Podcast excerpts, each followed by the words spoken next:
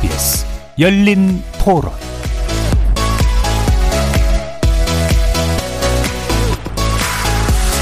안녕하십니까. KBS 열린 토론 정준희입니다.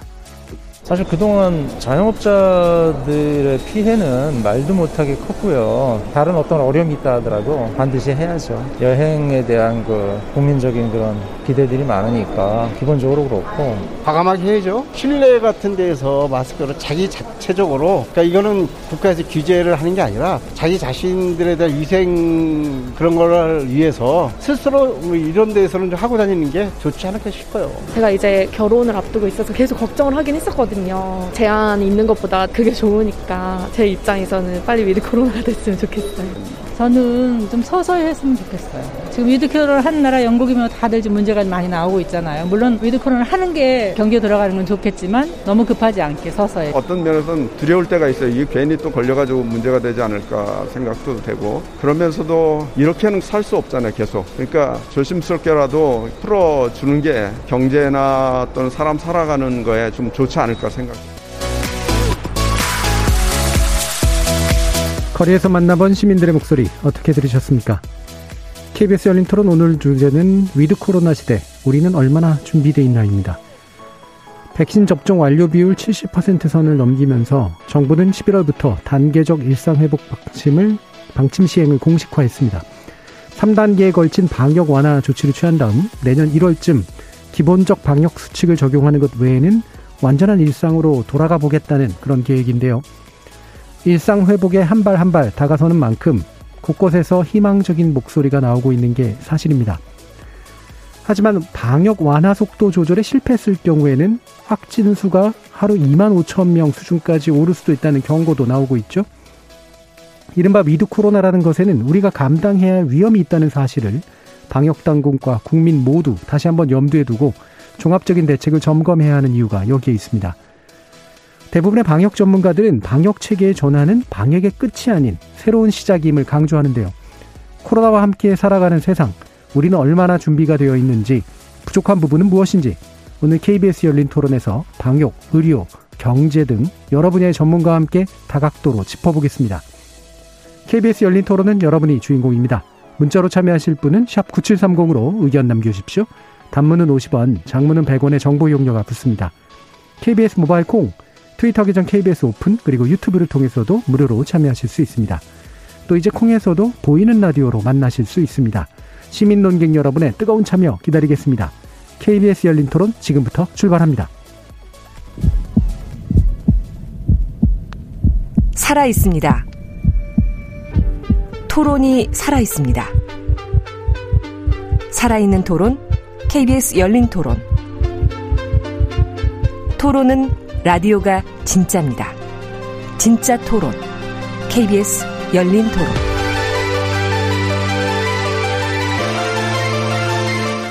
오늘 논의 함께 해주실 세 분의 각 분야 전문가 소개하겠습니다. 먼저 안종주 한국사회정책연구원 사회안전소통센터장 나와주셨습니다. 네, 안녕하세요. 그리고 양준석 가톨릭대 경제학과 교수 함께 하셨습니다. 안녕하세요. 임승관 경기의료원 안성병원장 나와주셨습니다. 네, 반갑습니다. 자, 11월부터 어, 방역 체계가 전환되는데 물론 완벽하게 위드 코로나 선포된 건 아니긴 합니다만 어, 기본적으로 단계별로 방역을 완화한 후 좀 더 일상에 가깝도록 만들어 보겠다라는 전환이 이제 마침내 선고된 것이긴 하죠. 어떤 의미를 갖는다라고 보시는지 전체적인 어떤 언급을 한번 좀 들어보도록 할까요? 먼저 안 센터장님 말씀부터 들어보겠습니다. 네. 어, 우리가 이제 이 코로나와 전쟁을 벌인 지가 이제 2년 가까이 됩니다. 어, 그동안 이제 우리가 아무것도 없이 이 코로나 바이러스와 맨몸으로 싸워왔죠. 어, 그러다가 이제 우리 백신이라는 새로운 무기를 우리가 아, 개발을 해서 본격적으로 바이러스하고 싸우기 시작했고 이 소위 위드 코로나라는 것은 이제 이 충분한 무기를 어, 필요한 사람에게 대다수 다 공급했다 이렇게 보게 되겠습니다. 지금 현재 우리 접종 완료율이 70%를 넘었지 않습니까? 그래서 이제 새로운 전쟁이 시작됐다.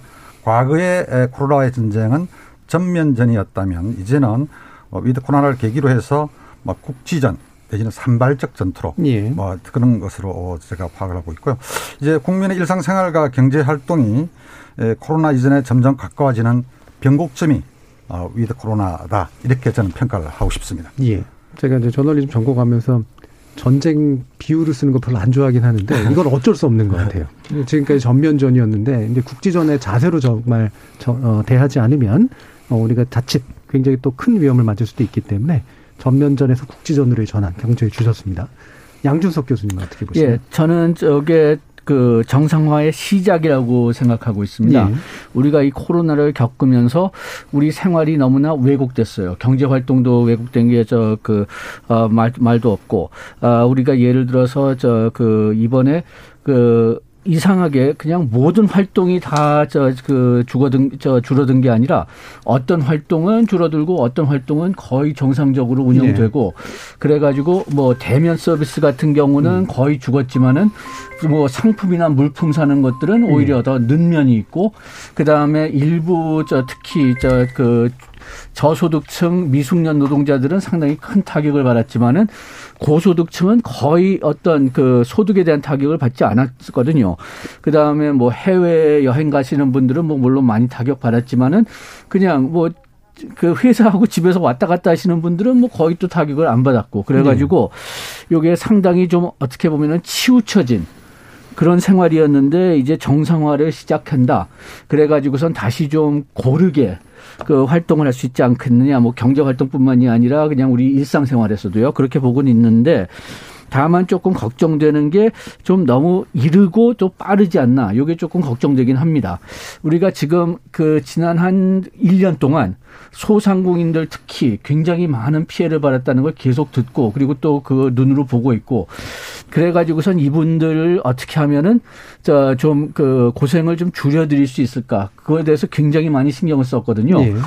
그렇게 되니까 과거에 제가 봤을 때는 우리가 좀 그 거리두기를 풀지 않았어야 됐는데 그분들을 위해서 풀었다가 상황이 좀 악화된 것 같이 같은 그런 상황을 좀 본 적이 있습니다. 그래가지고선 그런 면에서 본다면은 그때는 차라리 그냥 그, 거, 그 조치를 좀 더 엄격하게 하는 대신 좀 그, 어, 보상을 좀 더 많이 해드리는 게 아주 좋지 않았느냐. 예. 그런데 보상을 지금 제대로 해드리지 못했으니까 그러니까 지금 그분들이 계속 피해가 엄청나게 크니까 그러니까 좀 그 너무 빨리 그 이 정상화를 도입하지 않았나 그게 조금 좀 첫째로 걱정되고요. 예. 그 다음에 이 위드 코리아 위드 코로나가 성공하려면은 그뭐 정부가 선언하는 게 아니라 진짜 사람들이 나가서 제, 내가 우리가 안전하다는 걸 느껴야 되는데 그걸 잘 느끼지 못한다면은 그러면은 with 코로나 한다고 해도 뭐 사람들이 자발적으로 거리두기를 할 거니까요. 그래가지고선 이렇게 그 사람들이 그 나가도 된다, 안심해도 된다. 요런 그 어, 아이디어를 충분히 심어줬는지 그게 좀 염려됩니다. 예. 기본적으로 불균등 요소를 많이 강조해 주셨습니다. 양준석 교수님은. 그러니까 뭐 전면적이라고도 표현할 수 있지만 사실 그 안에서는 일상에 가까웠던 것도 있고 그렇지 않았던 것도 있기 때문에 그 불균등으로 인해서 만들어진 문제 를 교정하는 과정이 이제 with 코로나 과정이다. 따라서 또 그 과정에서 또 생길 수 있는 또 다른 불균등이라든가 이런 문제에 대해서 우리는 민감해야 된다라는 그런 말씀으로 좀 이해가 되고요. 어, 잠시 음성 아닌 소리가 이제 좀 섞여 들어갔습니다만 청취자분들의 양해 또 부탁드리고요. 어, 임승관 병원장님 네. 또 말씀 드렸죠. 지금 질문에 답하기 위해선 K방역 과 with 코로나 담론 사이의 정책적 차이를 우리가 잘 예. 이해해야 됩니다. K방역은 최대 효과를 추구하는 정책이라고 말할 수 있는데요. 어, 자랑스러운 성과를 냈지만 사실은 유일한 가치, 유일한 평, 평가 지표는 효과였습니다. 예.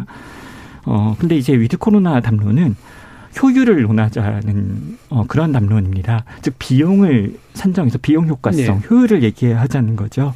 효율적이지 않은 어떤 일들은 당연히 지속 가능하지 않은 거고 그건 모든 경영, 모든 관리의 상식, 보편 상식입니다.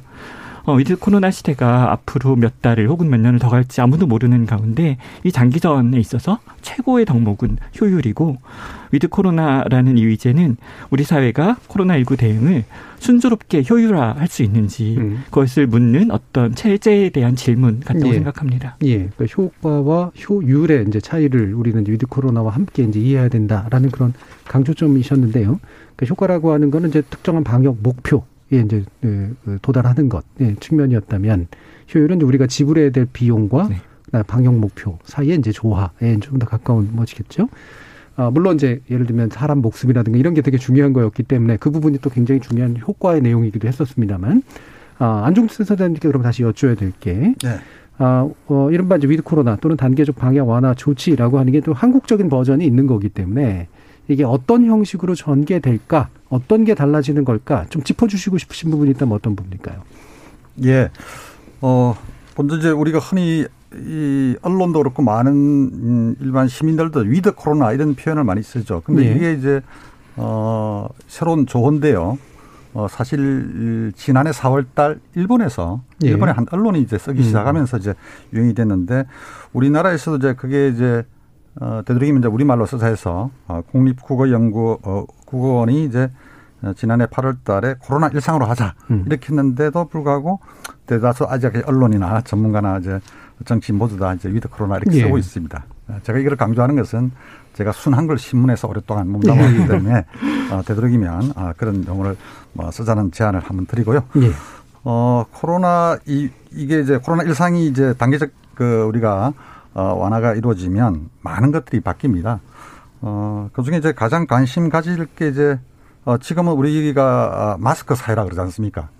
아, 지금 저희도 지금도 이제 마스크를 착용하고 저희들 방송하고 있는데 어, 이 지금 제가 이제 산 밑에 집이 있는데 혼자서 아침에 혼자 등산을 하시는 분이 아침 예. 일찍 하는 분에도 마스크를 쓰고 혼자서 음. 어, 사실 사람 만날 가능성은 거의 제로에 가까움에도 불구하고 계속 마스크를 쓰고 다니시거든요. 그 정도로 이제 마스크가 우리의 어떤 신체 일부처럼 이게 예. 있는데 어, 마스크 착용에 대한 이제 관심이 가장 클 거예요. 언제 이게 마스크 벗느냐 하는데 어, 일단은 이제 11월 1일부터 이제 1단계가 어, 하더라도 그대로 지금 현재 실내는 물론이고 예. 실외의 경우도 뭐 혼자 공원에 조용히 있거나 이럴 때는 마스크를 뭐 벗어도 되지만은 사람들을 가까이서 만나고 이런 그 우리가 거리가 2m 이내에 이럴 때는 마스크를 착용하도록 하고 있고요. 이제 그 앞으로 이제 6주 단위로 어이 2단계 또 다시 6주 지나서 뭐 3단계 이렇게 마지막 단계가 되는데 어 2단계에 가서 실외 마스크부터 예. 실외에서부터는 마스크를 쓰지 않아도 되도록 하고 이제 이 뭐 3단계 가서는 실내도 천천히 이제 봐가면서 그렇게 음. 이제 순서되어 있습니다. 그 다음에 관심 가지시는 게 이제 사적 모임이죠. 친구들이나 지인들하고 모임인데 어, 이것은 지금 현재는 이 수도권을 중심으로 말씀드리면 어, 접종 완료자 포함해서 한 8명까지 모일 수 있게 돼 있지 않습니까? 근데 이것을 이제 10명까지 접종 구분 없이 그렇게 가능하도록 하고 있고요. 어, 3차, 아, 소위 이제 이 내년 초, 내년 1월 달에 어, 우리가 설 연휴 직전에 되면 순조롭게 이루어진다 그러면 아예 이는 제한을 완전히 푸는 방식으로 네. 그렇게 나갈 계획입니다. 그 다음에 제가 관심 있는 게 식당, 카페 같은 다중 이용 시설을 이용하는 것인데요. 어, 지금은 이제 이 수도권 같은 경우에는 어, 밤 10시까지 이렇게 제한이 돼 있죠. 뭐 이것은 저 일단 11월 달부터 일단 영업 시간은 이제 제한 없이 그렇게 이용, 자유롭게 이용하실 수 있습니다. 어, 그 다음에 이제 각종 그 대표적으로 결혼식 결혼식은 신혼부부들이 그 사이에 뭐 반드시 잊어버리고 많은 이제 문제가 있었는데 앞으로 이제 11월 달부터는 접종 완료자만 다 참석할 경우는 한 500명까지 예. 이렇게 가능하고 어 그다음에 이제 이 그 외에도 이제 노래 연습장 아, 이런 것도 이제 이 접종 완료자가 시간 제한 없이 에, 이용할 수 있습니다. 접종 네. 완료자가 참석할 경우에는 어 그다음에 이제 야구장 뭐 경기 관람 이런 것들도 어 이제 접종 완료자의 경우는 아 별도 구역을 그 경기장에 두면 뭐 거기에 다 모여서 음식도 먹으면서 네. 경기 관람을 할 수 있을 정도로 이렇게 많은 것들이 이 달라집니다. 그러나 이것을 이제 우리가 싱가포르나 영국 많은 나라들을 보면 우리보다 먼저 이제 이런 이제 이 with 코로나 코로나 일상 조치를 한 나라들 보면 갑자기 환자 저 확진자들이 급증을 했지 않습니까? 그래서 우리는 조금 그 나라들보다는 조금 더 어, 돌다리도 두들겨 가듯이 조금씩 조금씩 이렇게 완화를 할 테니까 아마 어, 어떤 분들은 그래도 좀 불안하고 걱정을 하실 예. 테고요. 또 어떤 분들은 이 너무 이 너, 느린 거 아닌가? 음. 어? 좀, 좀 화끈하게 좀 풀지 뭐 이런, 음, 그 하실 텐데, 어, 우리가 지난 2년 가까이 참아왔는데, 앞으로 한 두세 달만 참으면 그야말로 거의 뭐, 그 과거 코로나가 없던 시절과 막 거의 유사하게 갈 수 있다. 이런 말씀을 예. 드리고, 어, 정부의 에, 어떤 그 방역 그 수칙에 따라서 잘 좀 참고 인내해 주시기 바랍니다. 예.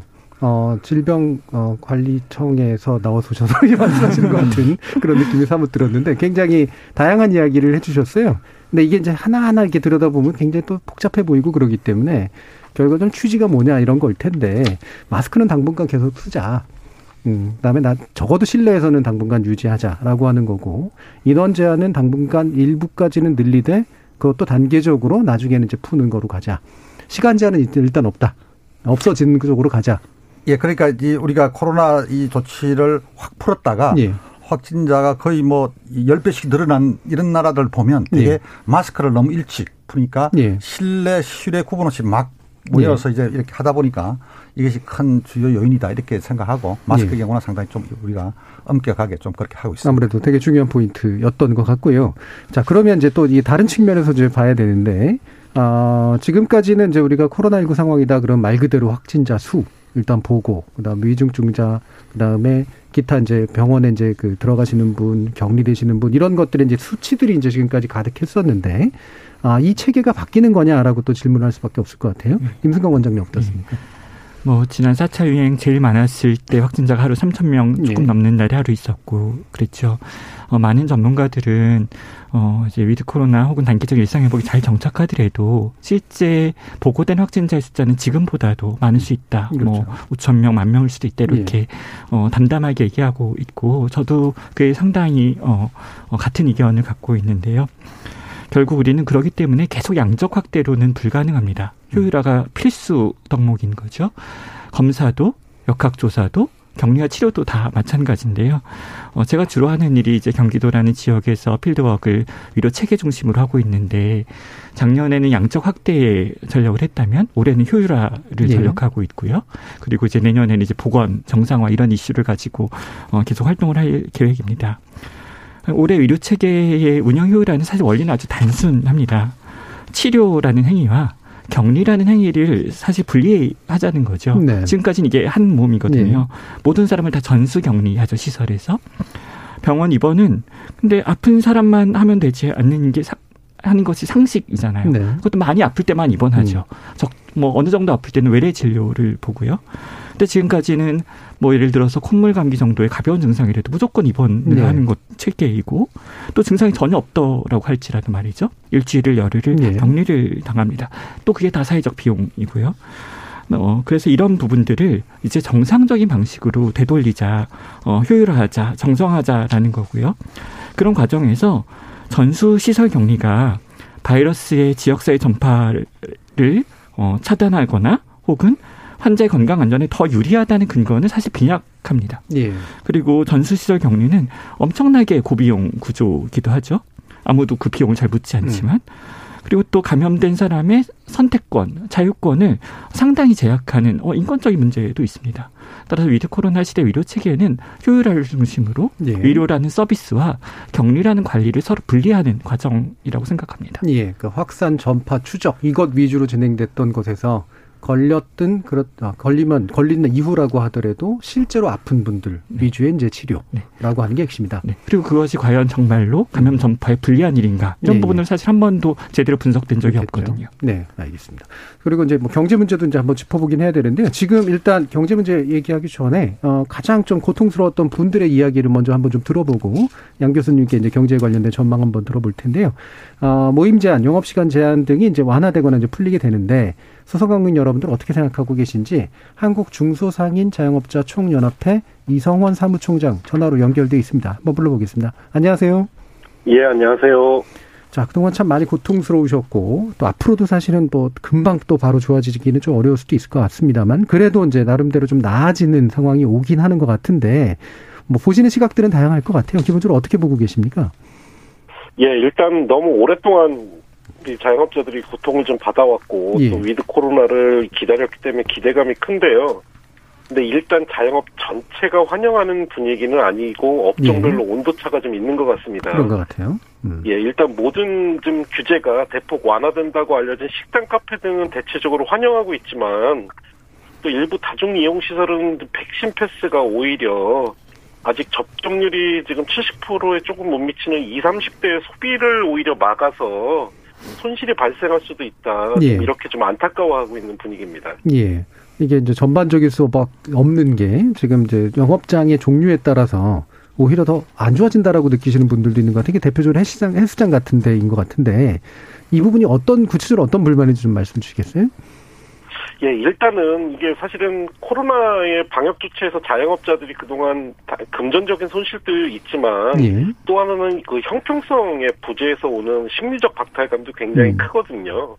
그러니까 오히려 이제 마스크를 벗고 대부분 이제 취식을 하는 식당 카페가 이렇게 대폭 완화되는데 예. 오히려 마스크를 끼고도 이용할 수 있는 일부 실내 스포츠 시설이나 뭐 코인 노래방 이런 것들은 오히려 규제가 더 지속되다 보니까 아무래도 거기서 오는 좀 박탈감 이런 것이 좀 굉장히 강한 것 같습니다. 사실. 예.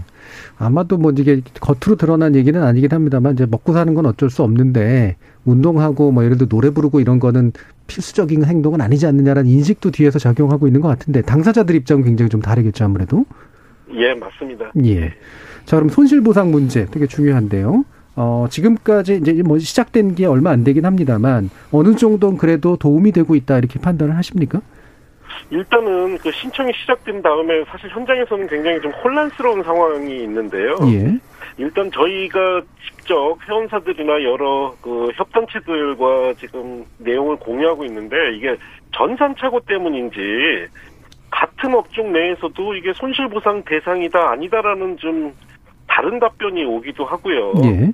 또 시뮬레이션에서 기대했던 것보다는 실제 나오는 금액이 좀 훨씬 적다라는 그 사례도 지금 많이 나오고 있고요. 음. 역시 이제 가장 큰 문제는 이 사각지대 문제가 여전히 계속 지속이 되고 있습니다. 예, 예. 대부분 손실보상은 법에 의해서 시간 제한을 받은 업종들이 대부분 대상이기 때문에 실외 스포츠라든가 여행업 등 시간 제한을 받지 않은 업종들은 그 너무나 먼 나라의 이야기일 수밖에 없고요. 음. 또한 가지 큰 문제는 이게 손실보상을 받더라도 일단 원하는 만큼의 금액이 나오질 않고 예.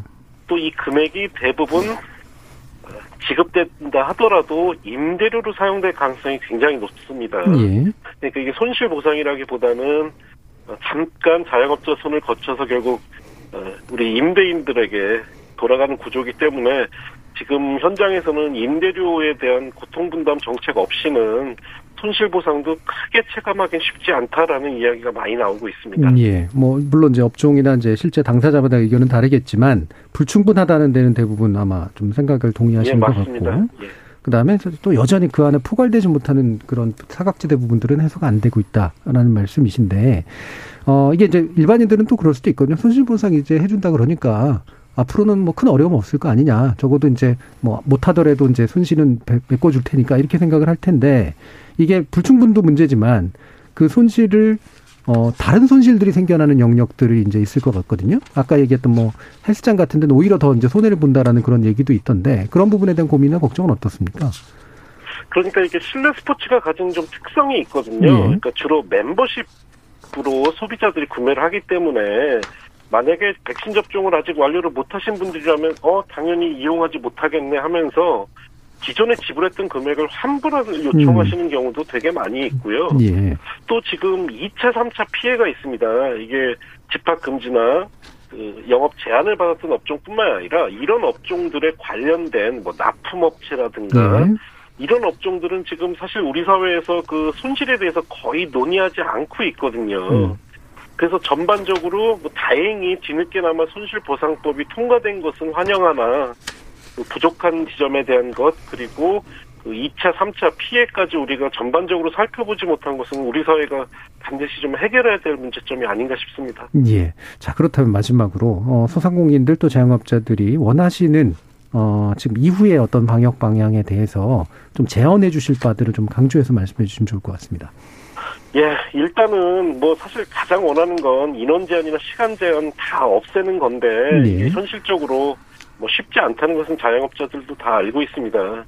그래서 지금 그 정부에서 계속 주장하고 있는 백신 패스 방식으로 오히려 아, 영업이 제한되는 것보다는 오히려 백신 인센티브를 좀 강화해서 접종 완료자들이 인원과 시간에 더 인원과 시간에 더 인센티브를 받으실 수 있게 해서 저희 자영업자들도 좀 혜택을 보는 그 방역 방- 그 원칙을 좀 원하고 있고요. 예. 여기에 추가적으로 지금 with 코로나로 가더라도 저희 자영업주들의 영업 환경이 아마 코로나 이전으로 바로 돌아가지는 않을 겁니다. 그렇겠죠. 그래서 업종별로 좀 디테일한 지원이 추가적으로 필요하지 않을까 싶습니다. 예. 되도록이면 더 많은 분들이 이제 어, 이용할 수 있도록 만들어주고 그다음에 좀 구체적인 어, 보상 방법이라든가 지원 방법들이 나왔으면 좋겠다라는 그런 말씀까지 들어봤습니다. 예, 오늘 말씀 잘 들었습니다. 감사합니다. 예, 감사합니다. 한국 중소상인 소상공인 연합회 이성원 사무총장과 말씀 나눠봤습니다.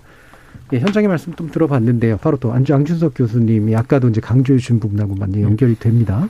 어, 근데 경제가 분명히 나아질 것이다라고 얘기는 하지만 과연 어떻게 나아질지, 어떤 부분이 나아질지, 그다음에 불균등한 부분들은 해소가 될지 이런 데에 대한 궁금증이 있으니까요. 한번 전망해 주시죠. 예, 저 지금 저 거리두기가 풀어지면은 저 전반적으로는 좀 약간 나아질 거로 봅니다. 예. 아, 지금 우리가 지난 저 그 3분기 GDP 성장률을 보면은 이번에 저 좀 굉장히 좀 실망스러웠고 그 주 이유는 저 이제 소비가 떨어졌기 때문이라고 하는데 그 소비가 떨어진 주 이유를 거리두기 때문이라고 보고 있거든요. 예.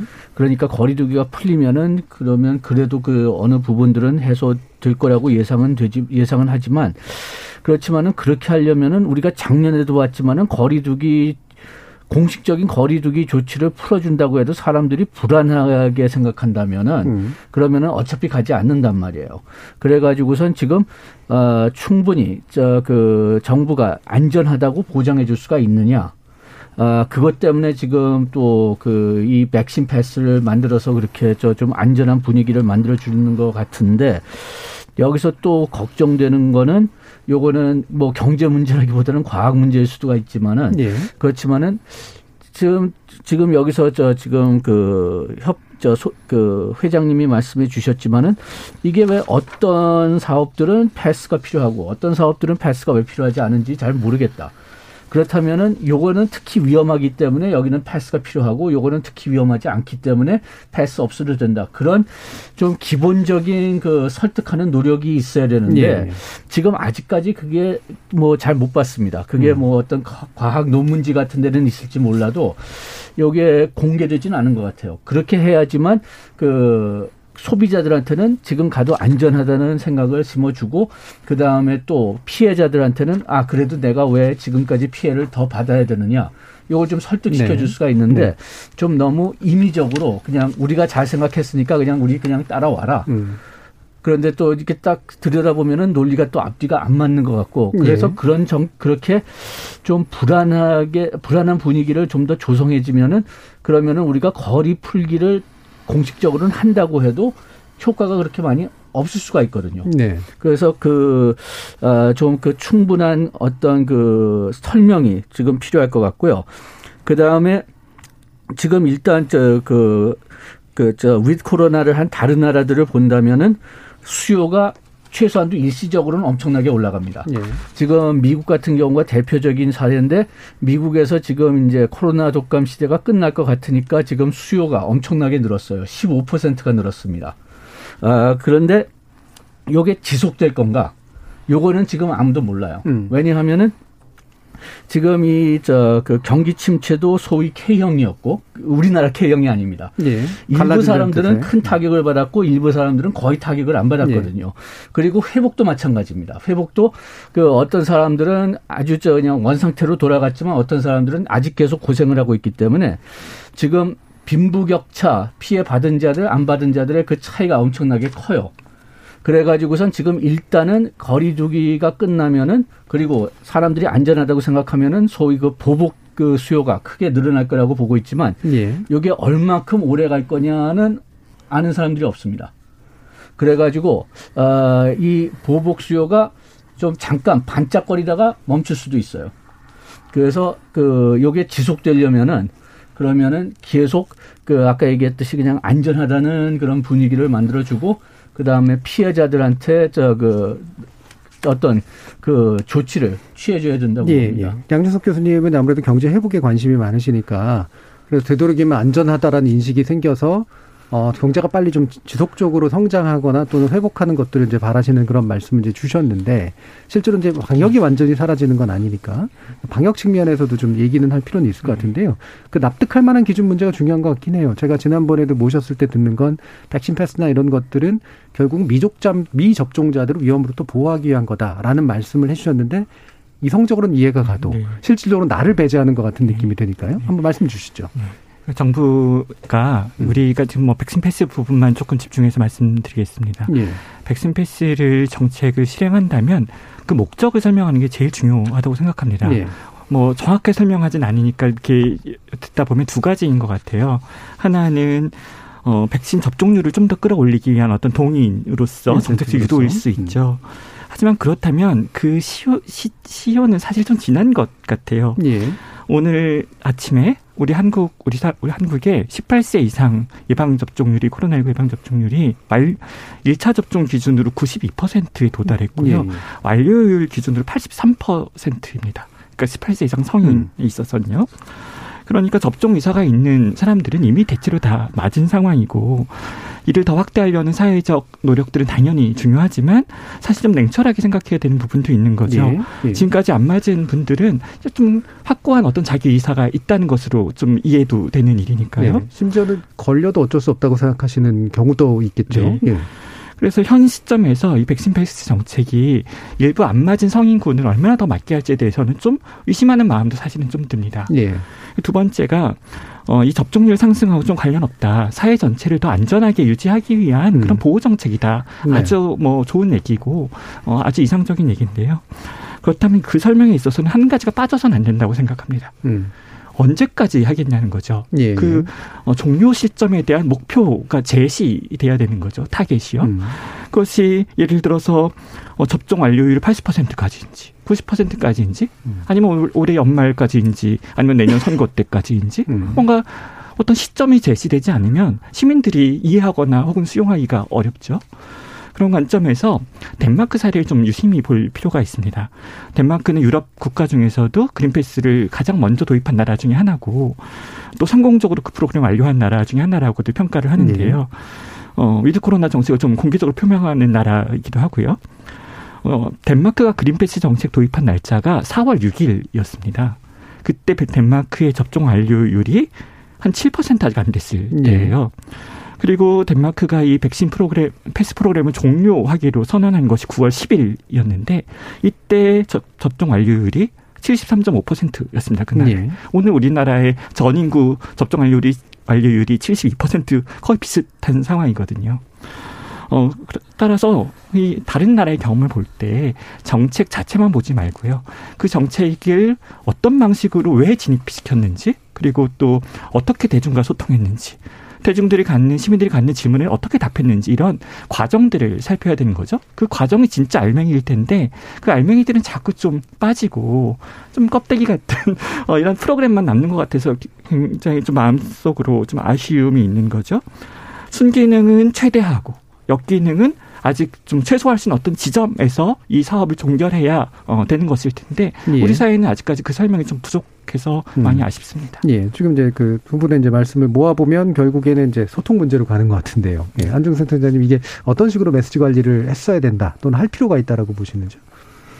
예, 그 지금 현재 이 자영업자 아, 이 소상공인 그리고 이제 백신 패스 접종 증명제가 되겠죠. 예. 예 이제 그걸 이제 영어로 이제 백신 패스 이런 우리가 이야기를 하고 있는데 어 사실 모든 정책은 정책을 시행하기 전에 충분히 국민들과의 소통이 중요합니다. 음. 아, 아무리 좋은 정책도 어 국민들이 받아들일 준비가 안 돼 있으면 어그 정책이 연착륙해서 성공을 거두기 힘들죠.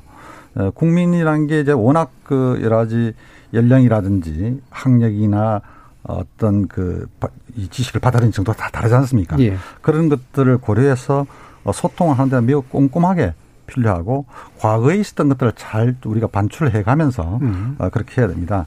어, 예를 들어서 지금 오늘 이제 조금 전에 회장도 말씀을 하셨는데 어, 과거에 우리가 체육 저 실내 체육 시설 같은 경우에 어, 러닝머신은 6km 어, 시속 6km 이상 뛰면 안 된다. 어, 안 된다. 이것도 있고요. 또 골프장에서 골프한 뒤에 어, 샤워는 안 된다. 예. 어, 그 다음에 뭐 또 실내 뭐 이런 게 할 때 태보 이런 거 할 때 빠른 음악을 틀면 안 된다. 든지 많이 있는데요. 어, 물론 나름의 그 이유가 있겠지만은 사실 그것이 과학적인 뭐 근거로 확실하게 무슨 논문이 나왔거나 과학자들이 또 그걸 다 인정, 어, 그건 필요해. 그런 뭐, 어, 그렇게 하지 않으면 상당히 그 코로나 확산될 거야. 집단 예. 감염이 생길 거야. 이런 것은 아니었거든요. 어, 그래서 이제 이런 것들을 좀 정부가, 아, 이 문제가 많이 있었는데도 불구하고 지금까지 지내왔잖아요. 그 이번에 이제 우리가 이제 이 방역 체계를 좀 더 완화하는 이제 코로나 이제 위드 코로나 이렇게 하면서 어, 좀 전에 나온 게 이제 이 같은 그 실내 체육 시설 업체마다도 또 다르다. 온도차가 뭐 또 환영하는 쪽도 있고 좀 미적 미적은하거나 그러면 좀 오히려 어 좀 염려하는 것도 있다. 대표적으로 예를 들어서 이제 그런 거 아마 마스크 쓰고도 실내 체육하는 시설이 있다 이렇게 말씀을 하시던데 예. 제가 보니까 아마 그게 볼링장이 아닌가 싶습니다. 예, 예. 어 오늘 인터넷에서 제가 찾아보니까 볼링장 그 협회 그 대표께서 1인 시위를 하셨더라고요. 어 우리는 어 그렇게 고위험 시설이 아니다. 아, 실내 체육 시설 가운데. 예. 그래 가만 생각을 해보니까 어 볼링장은 격렬한 운동을 하는 것도 아니고 많은 사람이 한꺼번에 그 레인에서 하는 게 아니라 뭐 두 사람 혹은 네 명이 그냥 한 레인에서 어 아주 이 공간이 크지 않습니까? 천장도 높고. 그래서 사실상 마스크 쓰고 이렇게 하면 어 이것은 다른 그이 격렬한 운동을 하거나 러닝머신 하거나 태보하고 이거하고는 좀 달리 해야 되는데 예, 예. 그냥 실내 체육 시설이라는 한 그 카테고리 안에 넣어 가지고 이렇게 하는 것이죠. 이제 그런 것에 대한 소통, 아, 이런 것들이 이 일반 국민들하고 소통도 중요하고 또 이게 이해가 첨예하게 걸려 있는 쪽, 특히 자영업자 소상공인은 어 우리 지난달 어땠습니까? 많은 사람들이 심지어 자살 어 극단적 선택을 하고 그랬지 않습니까? 예, 예. 저는 뭐 칼럼 쓰면서 이거는 사회적 타살이다 이렇게 이야기를 했는데 어 이게 이제 이 어려움들 이런 것들이 많이 이 표출이 되었지만은 이 정부하고 소통이 혹은 정치권하고 이 완전하게 이루어지지 않았던 거죠. 예. 그러니까 이 사람들을 우리가 이 보상금을 제때 지원하고 그것도 충분히 예, 우리가 지원하는 것들은 어, 미국이나 유럽 선진국이 지원하는 소상공인 자영업 지원하는 것의 절반밖에 안 되거든요. 예. 그것도 기간도 우리가 거의 2년 가까이 되는데도 불구하고 우리는 어, 법, 어, 손실보상법 제정 이후에 이런 한 7개월만 해당되기 때문에 아, 그래서 이제 이 소통이라는 것은 그 우리가 어떤 이해관계자나 많은 국민들이 호소하는 목소리 이런 것들을 자기 체화시켜서 어, 우리 이, 이 당국자들이 그것을 제때 실천하는 것입니다. 예, 예. 아, 그래서 앞으로 이제 이 소통은 어, 계속 귀담아 듣고 또 그것을 어, 제때 실천하는 시기도 중요하다. 예. 이런 말씀을 드립니다. 그런데 제가, 예. 어, 제가 조금 걱정되는 게, 저, 제가 봤을 때는 우리가 코로나 처음 맞았을 때, 그때는 우리가 소통, 그 정부 측에서 소통을 꽤 잘 한 것 같거든요. 예. 그렇게 해서 소- 그, 저, 그, 얼만큼 지금 전염률이 어떻게 됐다. 그거 아주 철저히 잘 알렸고, 그 다음에 마스크를 다 써야 된다고 설득시킬 때, 마스크 한 사람만 쓰면은 몇 퍼센트가 저 이제 저 감염률이 떨어지고 두 사람이 다 쓰면 몇 퍼센트 떨어지고 그런 것을 다 충분하게 홍보를 했단 말이에요. 그런데 시간이 갈수록 어 이게 문제가 더 복잡해서 그럴 수는 있지만은 그런 그 소통하는 자세가 굉장히 약해진 것 같습니다. 그래가지고 지금 제가 뭐 거의 의심하는 거는 이게 진짜 어떤 과학적인 근거로 그 진행되느냐, 진짜 효율적인 근거로 진행되느냐, 아니면 정치적인 목적으로 진행되느냐, 그걸 의심할 때까지도 자, 있어요. 근데 이 부분은 이제 자- 다소 위험한 얘기가 될 수 있기 때문에요. 네. 예, 정치적 목적이라든가 이런 부분들은 이제 상당 부분은 그또그 또한 과학적 근거 없이 할 수 있는 얘기가 되니까 아, 이건 것 같아요. 그러니까 소통이라고 하는 게 방식의 문제도 있지만 목적의 문제도 있는데 애초에 메시지 자체가 불명확할 수밖에 없으니까 소통도 불명확해지는 측면들이 있잖아요. 근데 처음에는 방어 목적이 굉장히 명확해서 그러니까 아직은 처음 겪어보는 질병이니까 이거는 과학적 근거를 가지고 한다기보다는 최대한 어, 뭔가 이렇게 막기 위한 목적에서 이제 한 거고 지금은 이제 어느 정도 과학적 근거도 쌓여 나가면서 하나씩 잘 모르겠는 걸 풀어나가는 그런 과정이잖아요. 네.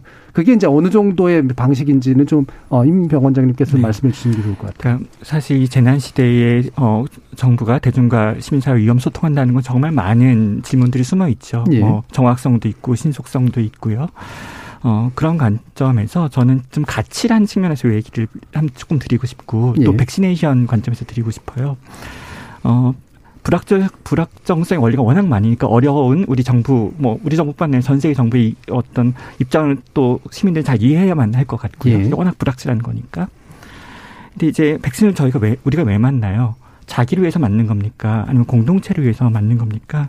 사실은 둘다 있죠. 네. 어, 물론 나이가 많고 기저질환이 있을수록 자기 건강을 지키는 의도가 음. 더 많은 거고요.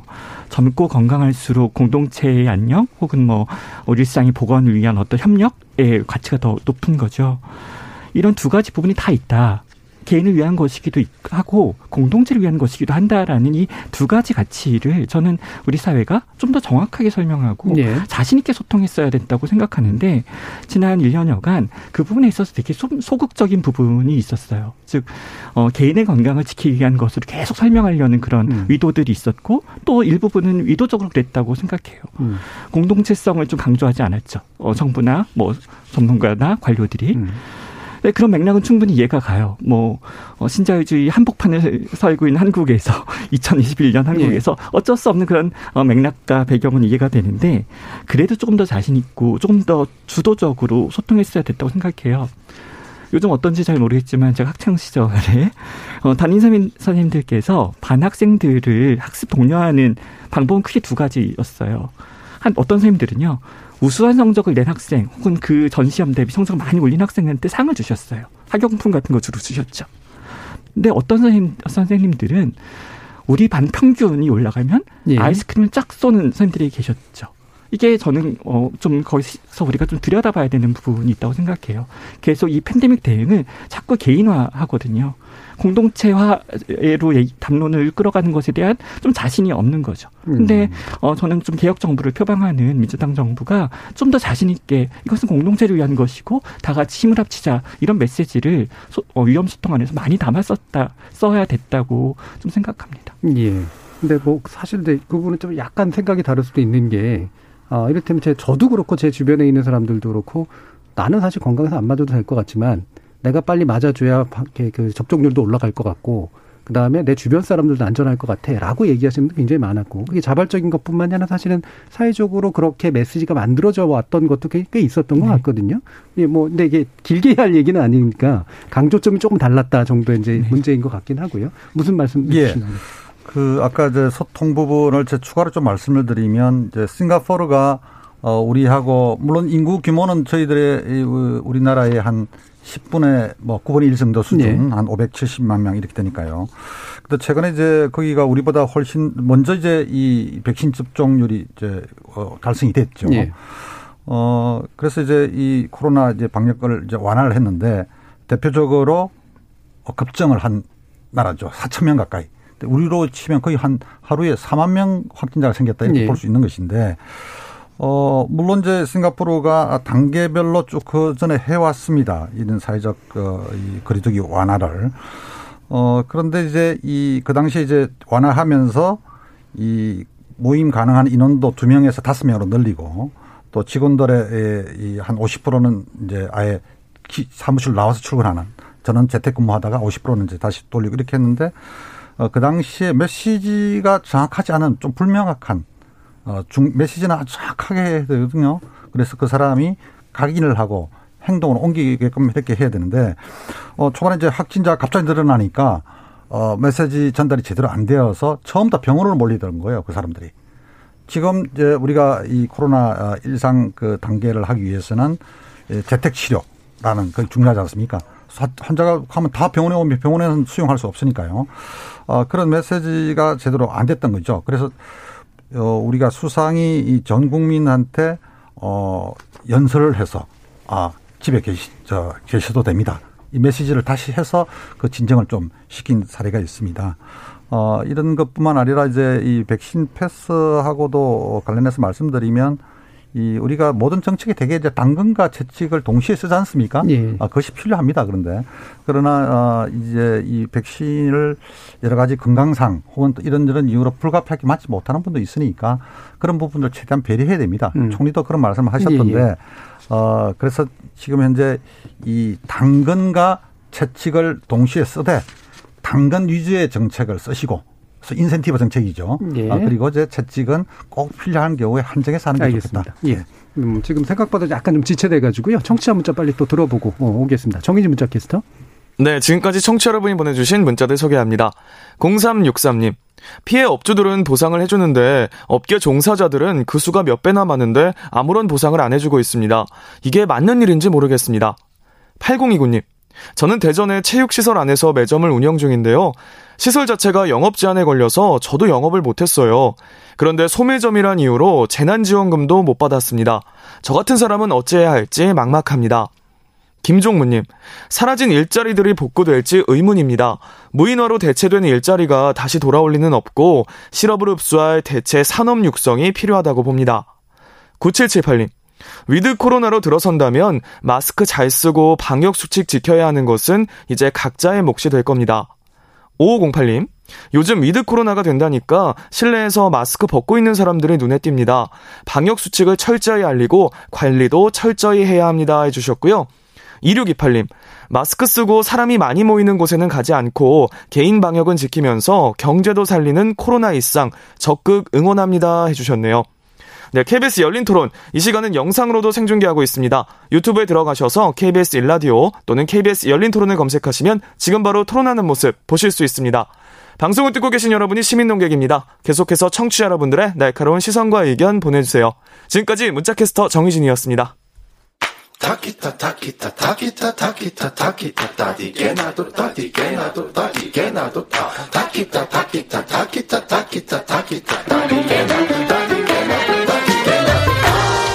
물음표가 느낌표로 바뀌는 순간 KBS 열린 토론. 네, KBS 열린 토론. 오늘은 우리가 코로나19와 함께하기 위해서 얼마나 준비가 되어 있는지 어, 이 주제를 놓고 세 분의 전문가와 함께 말씀 나누고 있는데요.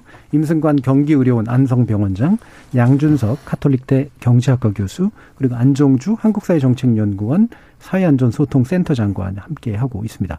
이게 사실 일부에서 좀 얘기를 했어야 될 내용인데 이제 시간이 좀 많이 지체돼가지고 간단하게만 좀 짚어보면 좋을 것 같은데요. 어, 아까 이제 임승관 병원장님께서 그 덴마크 사례하고 좀 비교를 해주셨는데 이게 뭐 영국 사례 또는 싱가포르 아까 또 안센터님 말씀 주신 이 사례들이 몇 가지가 있습니다만 이게 유형 분류는 어느 정도 좀 가능할 것 같고 우리는 그래도 비교적 약간 후발 뭐 이제 늦었다라고 얘기할 수도 있겠습니다만 후발로 만약에 간다면 어떤 모형이고 어떤 모형으로 가는 게 좋을 것 같다라고 판단하는지 한번 말씀 주시죠.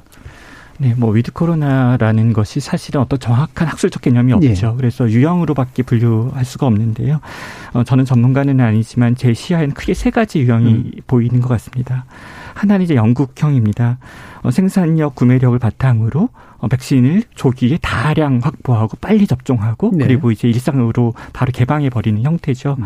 또 워낙 감염된 확진자 감염자가 많아서 아마 20, 30% 이상일 거고요. 네. 사회 위험 수용성도 굉장히 낮아져 있습니다. 높아져 있습니다. 수용성이. 네, 네. 그래서 뭐 프리미어리그 경기를 저렇게 하고 음. 있는 것이겠죠. 두 번째 유형이 이제 싱가포르 유형이고 이게 한국과 가장 유사할 수밖에 없는데 철저한 방역 정책을 통해서 확진자를 계속 낮은 숫자로 통제해 온 음. 나라입니다. 그리고 이제 목표한 백신 접종률에 도달하면 사회를 개방하고 네. 이 집단 면역의 어떤 힘을 좀 빌려보겠다는 설계였던 거죠. 어, 문학적으로는 좀 고진감래 서사 같은 음. 것이기도 하고요. 어, 다만 백신의 집단 면역 효과가 초기에 기대했던 설계와 만약 다르다면 이제 좀 그 뒷일이 곤란해지는 어, 유형이고 또 시민사회의 위험 수용성이 너무 낮아서 이 공존 바이러스 공존하는 것에 대한 거부감이 너무 높죠. 음. 그래서 계속 삐걱댈 가능성이 있고 특히 만약 확진자가 너무 늘어난다면 당황하기 쉬운 그런 예. 유형입니다. 세 번째 유형이 덴마크라고 보는데 위드 코로나라는 이 담론을 결과로 이해하지 않고요. 꾸준히 진행해온 과정이라고 어, 이제 생각하고 어, 이제 겪어온 국가들입니다. 계단 내려오듯 작년부터 올해 초부터 계속 한 계단 한 계단 내려오는 거죠. 시민들의 위험 수용성을 조금씩 점진적으로 높여가고요. 어, 델타 변이가 우세종이 되고 백신 효능이 임상 연구와는 좀 괴리가 있는 이 현실 속에서 가장 안정적으로 대처할 수 있는 유형일 거라고 생각합니다. 예. 근데 우리나라가 어떤 유형을 선택하는 건 이미 선택의 문제가 아니고요. 우리는 이미 동아시아 유형의 예. 길을 걷고 있는 것이죠. 음. 동아시아 유형의 길을 걷고 있고 이게 사실 뭐 잘잘못의 문제라기보다는 그 사회의 이제 뭐 수용성이라든가 여러 가지 이제 아, 요소들하고 하면 반영이 되는 걸 텐데 사실 이제 저는 이른바 위드 코로나에 관련된 이야기를 하면서 제일 걱정되는 부분은 조금이라도 안 좋아지는 모습이 나타나면 큰일 났다. 이제 하면서 사회가 패닉 상태에 빠질 가능성이 되게 높아 보인단 말이에요. 어, 이 부분에서 일단은 뭐 경제적인 문제는 좀 이따 한번 얘기를 해보도록 하고 우리 사회의 이제 어떤 준비 태세 이게 단지 정부뿐만이 아니잖아요. 시민들에게도 그렇고 이 부분은 안정수 센터장님 좀 어떻게 보시는지 의견을 듣고 싶습니다. 네. 그러니까 이 코로나 이것은 우리가 처음 맞이하는 이제 일종의 이제 팬데믹 아니겠습니까? 예. 그러다 보니까 이제 어 사실 그동안에 이제 예측이 실패한 경우도 많습니다. 어 선진국도 그렇고요. 우리도 뭐 그렇고요. 그래서 이제 과거에 2009년도에 신종 플루가 이 터졌을 때도 어떤 전문가들은 뭐 우리나라에서 이 사망자 수가 엄청난 걸 했습니다. 근데 네. 실은 뭐 그거 한 100분의 1밖에 안 됐고요. 그래서 이제 이 감염병 특히 이제 치명적인 세계적인 대유행 감염병 하면 어 최악의 시나리오 해서 이렇게 이야기들을 많이 하죠. 근데 대부분은 뭐 어, 어 그것은 이 우리가 이 방역을 제대로 또 하지 못하고 뭐 네. 이런 것들을 또 이 그 대중들이 잘 안 따르고 이걸 할 것을 전제로 한 것이기 때문에 되게 에, 뭐 그렇게까지는 안 가는 거죠. 물론 이제 과거에 이제 우리가 음. 1918년 스페인 독감이나 기타 이런 어, 그때 하고는 많이 다르거든요. 음. 그래서 우리는 지금 어, 잘 막아왔죠. 잘 막아왔는데 어, 지금은 우리가 뭐 1,800, 2,000명대 뭐 전후해서 많을 때는 뭐 그렇게 되는데 어, 만약에 이제 이것을 풀고 난 뒤에 사람들이 막 여러 가지 나태하고 해이해져서 이게 올라갈 수도 있습니다. 예. 그런데 어떤 분들은 이게 한 2만 5천 아주 크, 아주 높게 잡는 거예요. 저는 그렇게까지는 보지는 예, 예, 않습니다. 예. 그래서 그냥 어, 예를 들어서 조금 더 어, 이게 한 두 배로 더 늘어난다든지 하더라도 너무 겁먹거나 이렇게 할 필요는 없을 것 같아요. 왜냐하면 음. 치명력 상당히 낮아졌거든요. 그래서 앞으로 이제 어, 소위 우리 코로나, 위드 코로나 중요한 것은 확진자 수가 조금 증가하는 것을 무서워하면 이, 이거, 이거 예, 정책. 펴지를 못 합니다. 예. 아, 그래서 어, 국민들도 주변에 어, 그걸 가지고 막 불안해하고 그걸 또 언론이 몇 사례들을 잡아가지고 뭐 이게 저 계속 이렇게 하면 어, 마치 이제 이 백신 접종 후 사망 혹은 또 부작용 이런 그 부작용이 생기지 않을까. 예, 예. 우리가 지금 백신 접종 후 사망이나 아, 부작용 보도가 이 유럽이나 미국보다 보도량이. 무지하게 예. 많습니다. 그래서 어, 실제로 신고하는 비율도요. 어, 적게는 한 두 배, 많게는 한열 배까지 많습니다. 예, 국민 청원까지도 예, 하고요. 그, 예. 그러다 보니까 요즘 젊은 언론이 심층 분석을 해보니까 왜 백신을 안 맞습니까? 이렇게 해보니까 제 첫 번째 원인이 부작용을 우려한다는 거예요. 예, 예. 그런데도 충분한 보상을 받지 못한다. 아, 그래서 내가 혹시나 내가 걸리면 어떻게 할까? 우리 가족에 대한 부담, 치료비 부담 못 먹겠다. 이렇게 한다는 거예요. 예, 예, 예. 예. 자, 그러면 이제 경제적인 문제로 좀 들어가 봐서요. 이게 경제적으로도 이제 여러 가지 시나리오를 짜봐야 되잖아요. 이게 어, 원활히 잘 되면서 또 경제도 원활히 회복하는 방향도 있고, 잘은 되는데 경제가 생각보다 안 나가는 방향도 있을 테고, 또는 잘 안 돼서 경제도 같이 또 아, 다시 안 좋아지는 방향도 있고, 어떤 전망들 하시는지.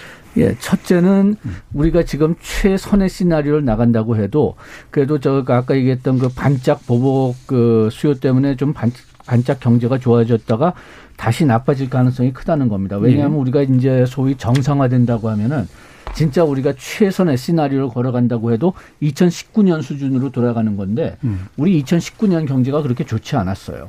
아, 그리고 코로나 독감을 겪으면서 우리가 그 경제 기본적인 문제는 해결하지 않았습니다. 오히려 기본적인 문제를 많이 잊어버렸죠. 우리가 코로나를 대응하기 때문에. 예, 예. 그렇기 때문에 경제가 반짝 그 빛났다가 다시 수축한다. 그러면은 너무 놀라지 말아야 될 것 같습니다. 음. 요거는 그러면 어느 게 단기적인 그 코로나 때문에 문제고 어느 건 장기적인 문제나 예, 구조적인 해소해. 나가야 예. 되지. 그냥 무조건 그냥 요거는 그 뭐 우리 코로나 정책 뭐 실패다. 음. 뭐 그렇게 생각해 가지고선 뭐 저 그어 지켜나가면 안 될 것 같고요.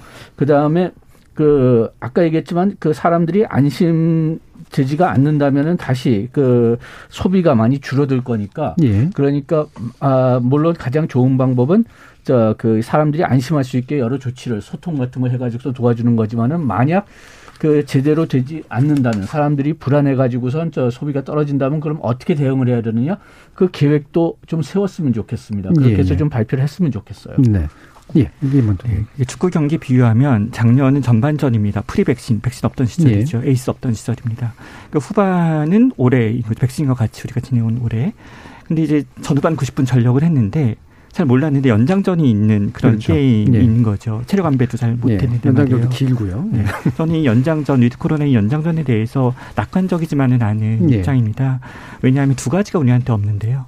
하나는 연장전을 대응할 수 있는 관리 체계가 없습니다. 음. 지금까지 계속 통제적인 전략을 갖고 있었기 때문이죠. 의료 시스템을 예를 들면 지금까지 2년 거의 내내 전수 시설 격리를 하다가 어느 날 갑자기 아 집에서 좀 안전하게 지냅시다라고 네. 말한다고 쉽게 받아들여지지 않는 거죠. 그 팀이 한 번도 연습하지 않았던 전술을 후반전 끝나고 연장 들어가기 전에 잠깐 지시받고 해야 되는 것 같은 일이라면 잘 될 리가 어, 사실 없죠. 두 번째로는 인식 체계가 그에 적합한 인식 체계가 우리 사회에 아직 부족합니다. 이건 성공적인 방역의 방역의 이면 같은 거고 어쩌면 청구서 같은 거기도 해요. 철저하게 바이러스를 차단하는 과정에서 이 병원치를 굉장히 고위험한 위험한 거- 아주 위험한 것으로 상정해 왔고요. 네. 또 때로는 그것을 보유한 사람들의 어, 죄와 벌의 언어로 대하기도 했습니다. 음. 이런 모든 과정들이 인식 체계의 긴장도를 계속 높였어요. 이런 네. 것들은 연장전 풀어가기에 불리하죠. 최근 많은 전문가들이 이렇게 말씀하시는 걸 자주 듣는데 그럼 앞으로는 관리 체계는 엄격하게 계속 유지하면서 인식 체계는 이완해 가자, 네. 낮춰 가자. 어, 저는 행동과학이나 사회과학에 대한 이해가 너무 부족하다고 네. 생각합니다. 이건 한 몸이죠, 당연히. 음. 그래서 그런 부분들이 우리한테 얼마나 난도 높은 일인지에 대해서 잘 알아야 되고 방역 대응에 사회학자들이 좀 많이 참여했으면 좋겠다는 예. 생각도 하고 있습니다. 예. 그럼 그 관리 체계라고 하는 거는 이를테면 아까 이제 치료 문제 잠깐 얘기하셨지만 그러니까 인식하고도 당연히 이제 밀접하게 연관될 텐데 일단 많이들 걸릴 수 있다. 그리고 걸리더라도 너무 불안해하거나 위험하다고 생각하지 마라. 증상 위주로 좀 대응하자. 대신 또 핵심적으로 위중증자는 치료를 해야 되니까 그 부분은 또 어떻게 효, 효율적으로 치료할 것이냐. 이렇게 이제 연결될 거 아니에요. 그렇죠. 그 치료 문제도 네, 좀더 네. 구체적으로 얘기해 주시죠. 뭐 의료 체계 부분에 음. 있어서는 결국은 백신 접종으로 위험의 총량은 줄었잖아요. 예. 하지만 확진자가 늘어나면 어, 우리가 거리두기를 낮추게 되고 어, 생활을 좀 더 많이 활동을 하게 되고 접촉을 늘리면 확진자 숫자는 늘어날 수 있는 거죠. 이미 외국의 사례들이 좀 그렇죠. 얘기하고 있고요. 그렇다면 그에 적합한 체계가 필요하고 그게 바로 이제 효율화이죠. 제가 계속 얘기 드리는. 어떤 이론보다는 그냥 경험, 실전 갖고 말씀드리는 게 음. 어, 저는 학자가 아니라 필드워커니까 네. 더 나을 것 같은데요. 경기도에서 지난 3월부터 어, 8개월 동안 재택 치료를 해왔습니다. 네, 사실은 네. 정부 정책이 없을 때 했던 음. 거죠. 제도적 지원도 받지 않는 상황에서 어, 지금까지 누적 4,800명을 서비스를 8개월 동안 해왔는데 예. 그중 6.5% 정도만 병원으로 이송하고 93% 이상의 환자들 집에서 안전하게 잘 음, 마무리했습니다. 음. 아주 편리하게 편안하게 자기 건강 관리를 받았죠. 예. 이송 전후의 사망 사건도 경기도 사업에서는 단 한 명도 없었습니다. 어, 사실 지난 여름에 생활치료센터에서 사망 상태를 발견된 사건도 보도된 것만 두 건 있었죠. 어, 그리고 5천 명 가까운 이 재택 치료자 중에서 집 밖으로 나가서 그것들이 보고된 일탈 사례는 4건, 음. 0.08% 있었고 지역사회 유행으로 연결된 사례는 단 한 건도 예. 없었습니다. 이런 결과를 두고 볼 때 재택치료 프로그램은 안정적으로 잘 관리하면 매우 효과적이고 효율적이고 비용도 줄일 수 있고 또 개인의 선택권과 인권도 보장할 수 있는 그런 좋은 일이죠. 하지만 조건이 붙습니다. 그 조건은 인프라가 깔려 있어야 된다는 예, 거죠. 그 인프라라고 하는 건 어, 좀 비유를 조금 드리면 재택 치료 프로그램은 차량 같은 겁니다. 네. 예를 들어서 뭐 엔진 출력도 좋고요. 트랜스미션도 뭐 고사양이고 어, 실내 인테리어도 고급고 가격도 합리적인 좋은 차량입니다. 다만 이 차량이 잘 가려면 도로가 잘 깔려 있어야 네. 되는 거죠. 예. 그 도로가 인프라인 거죠. 예. 즉 서비스를 제공하는 그런 팀들이 얼마나 잘 팀빌딩이 되어 있는지, 얼마나 훈련이 잘 되어 있는지, 음. 또이 서비스를 이용하는 사람들은 얼마나 그 제도를 잘 이해하고 의미를 잘 알고 있는지 이런 것들이 이제 인프라예요. 음. 산길에 도로를 까는 일이죠. 때로는 다리를 놔야 될 수도 있고, 때로는 뭐 터널을 놔야 될, 뚫어야 될 수도 있는데, 지금 저는 어, 우리 정부가 하는 어, 진행하는 일들이 조금 어, 우려스러운 마음으로 보고 있습니다. 또 실제로 사건도 얼마 전에 예, 사건이 예. 있었죠. 어, 이렇게 설명하는 것처럼 들리거든요. 어, 우리 정부가 우리 사회가 신속하고 집중력을 발휘해서 인프라를 정말 빨리 깔겠다. 음. 그러니 차는 출발하자. 이렇게 음, 들리는데 음. 예, 예.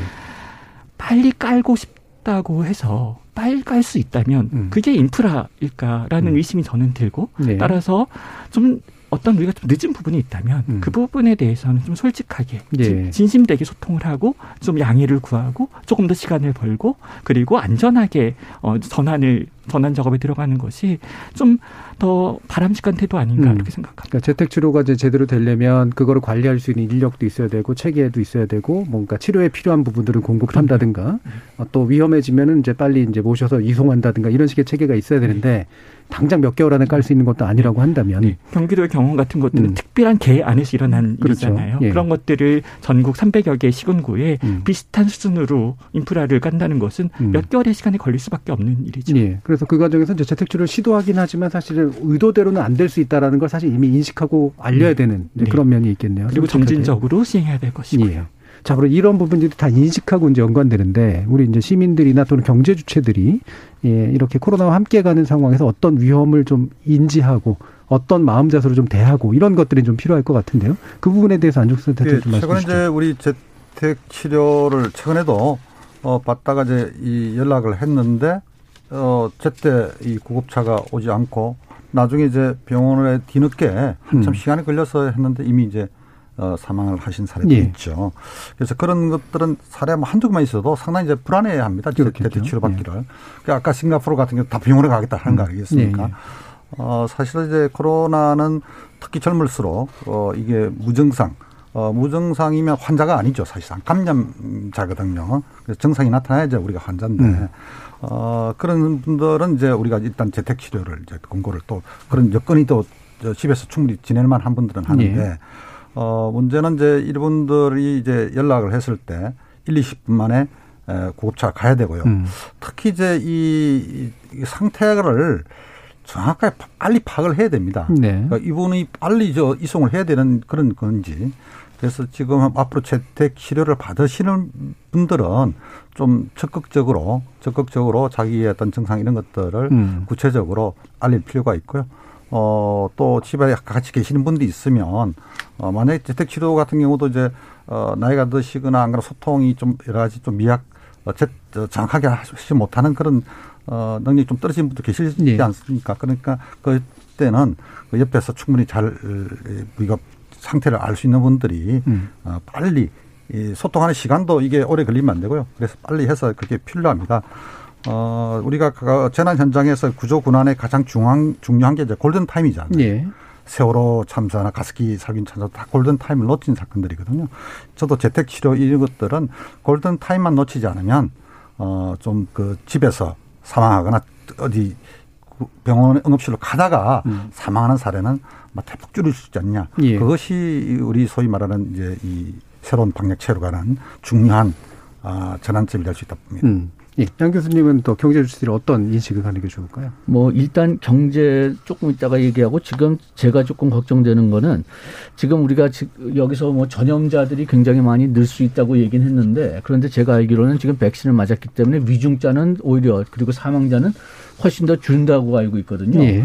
그런데 지금 우리가 계속 저 전염 그 전염자 숫자를 생각하기 때문에 괜히 그냥 무서워할 수가 있다. 그래서 여기서 지금 소통을 말씀하셨지만 여기서 필수적인 소통 중에서 하나는 경제학에서 무슨 정책을 하려면은 먼저 시뮬레이션을 합니다.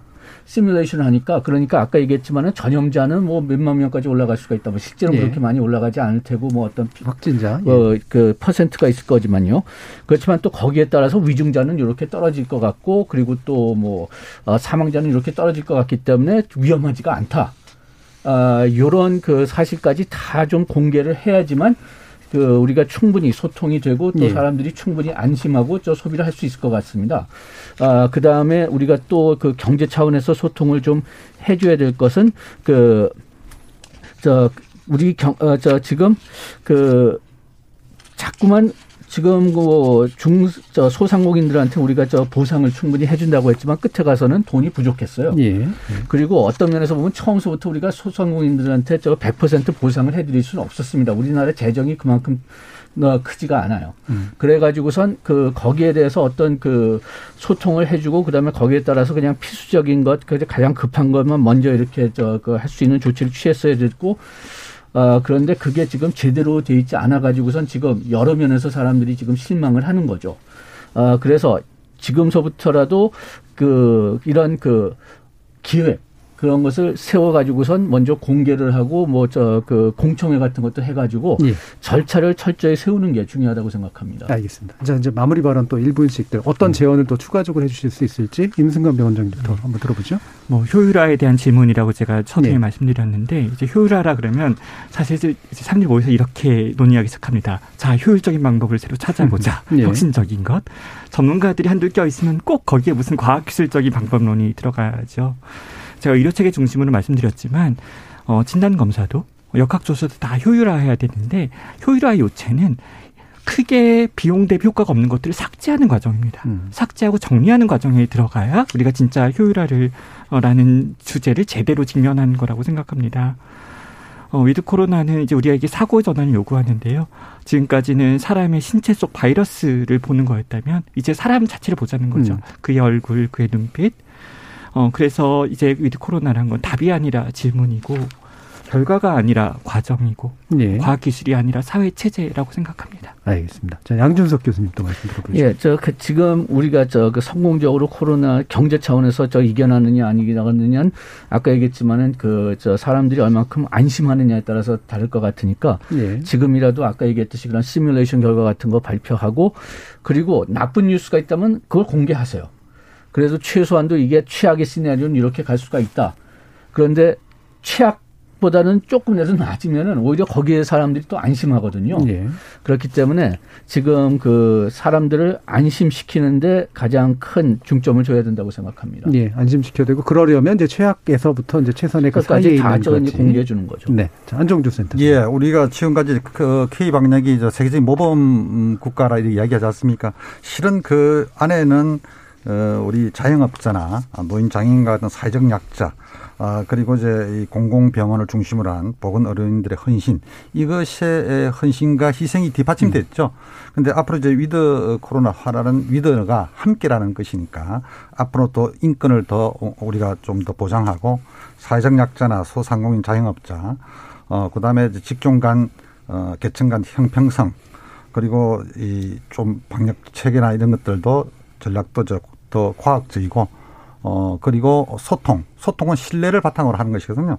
그래서 공동체 의식을 우리 젊은 층뿐만 아니라 모두가 다 가져야 되고요.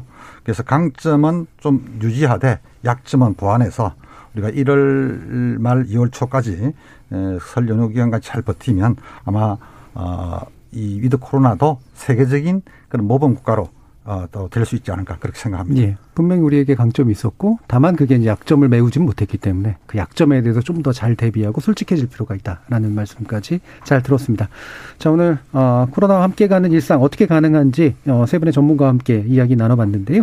오늘 토론 함께 해주신 양준석 가톨릭대 경제학과 교수 안종주 한국사회정책연구원 사회안전소통센터장 그리고 임승관 경기의료원 안성병원장 세 분 모두 수고하셨습니다. 감사합니다. 고맙습니다. 고맙습니다. 고맙습니다.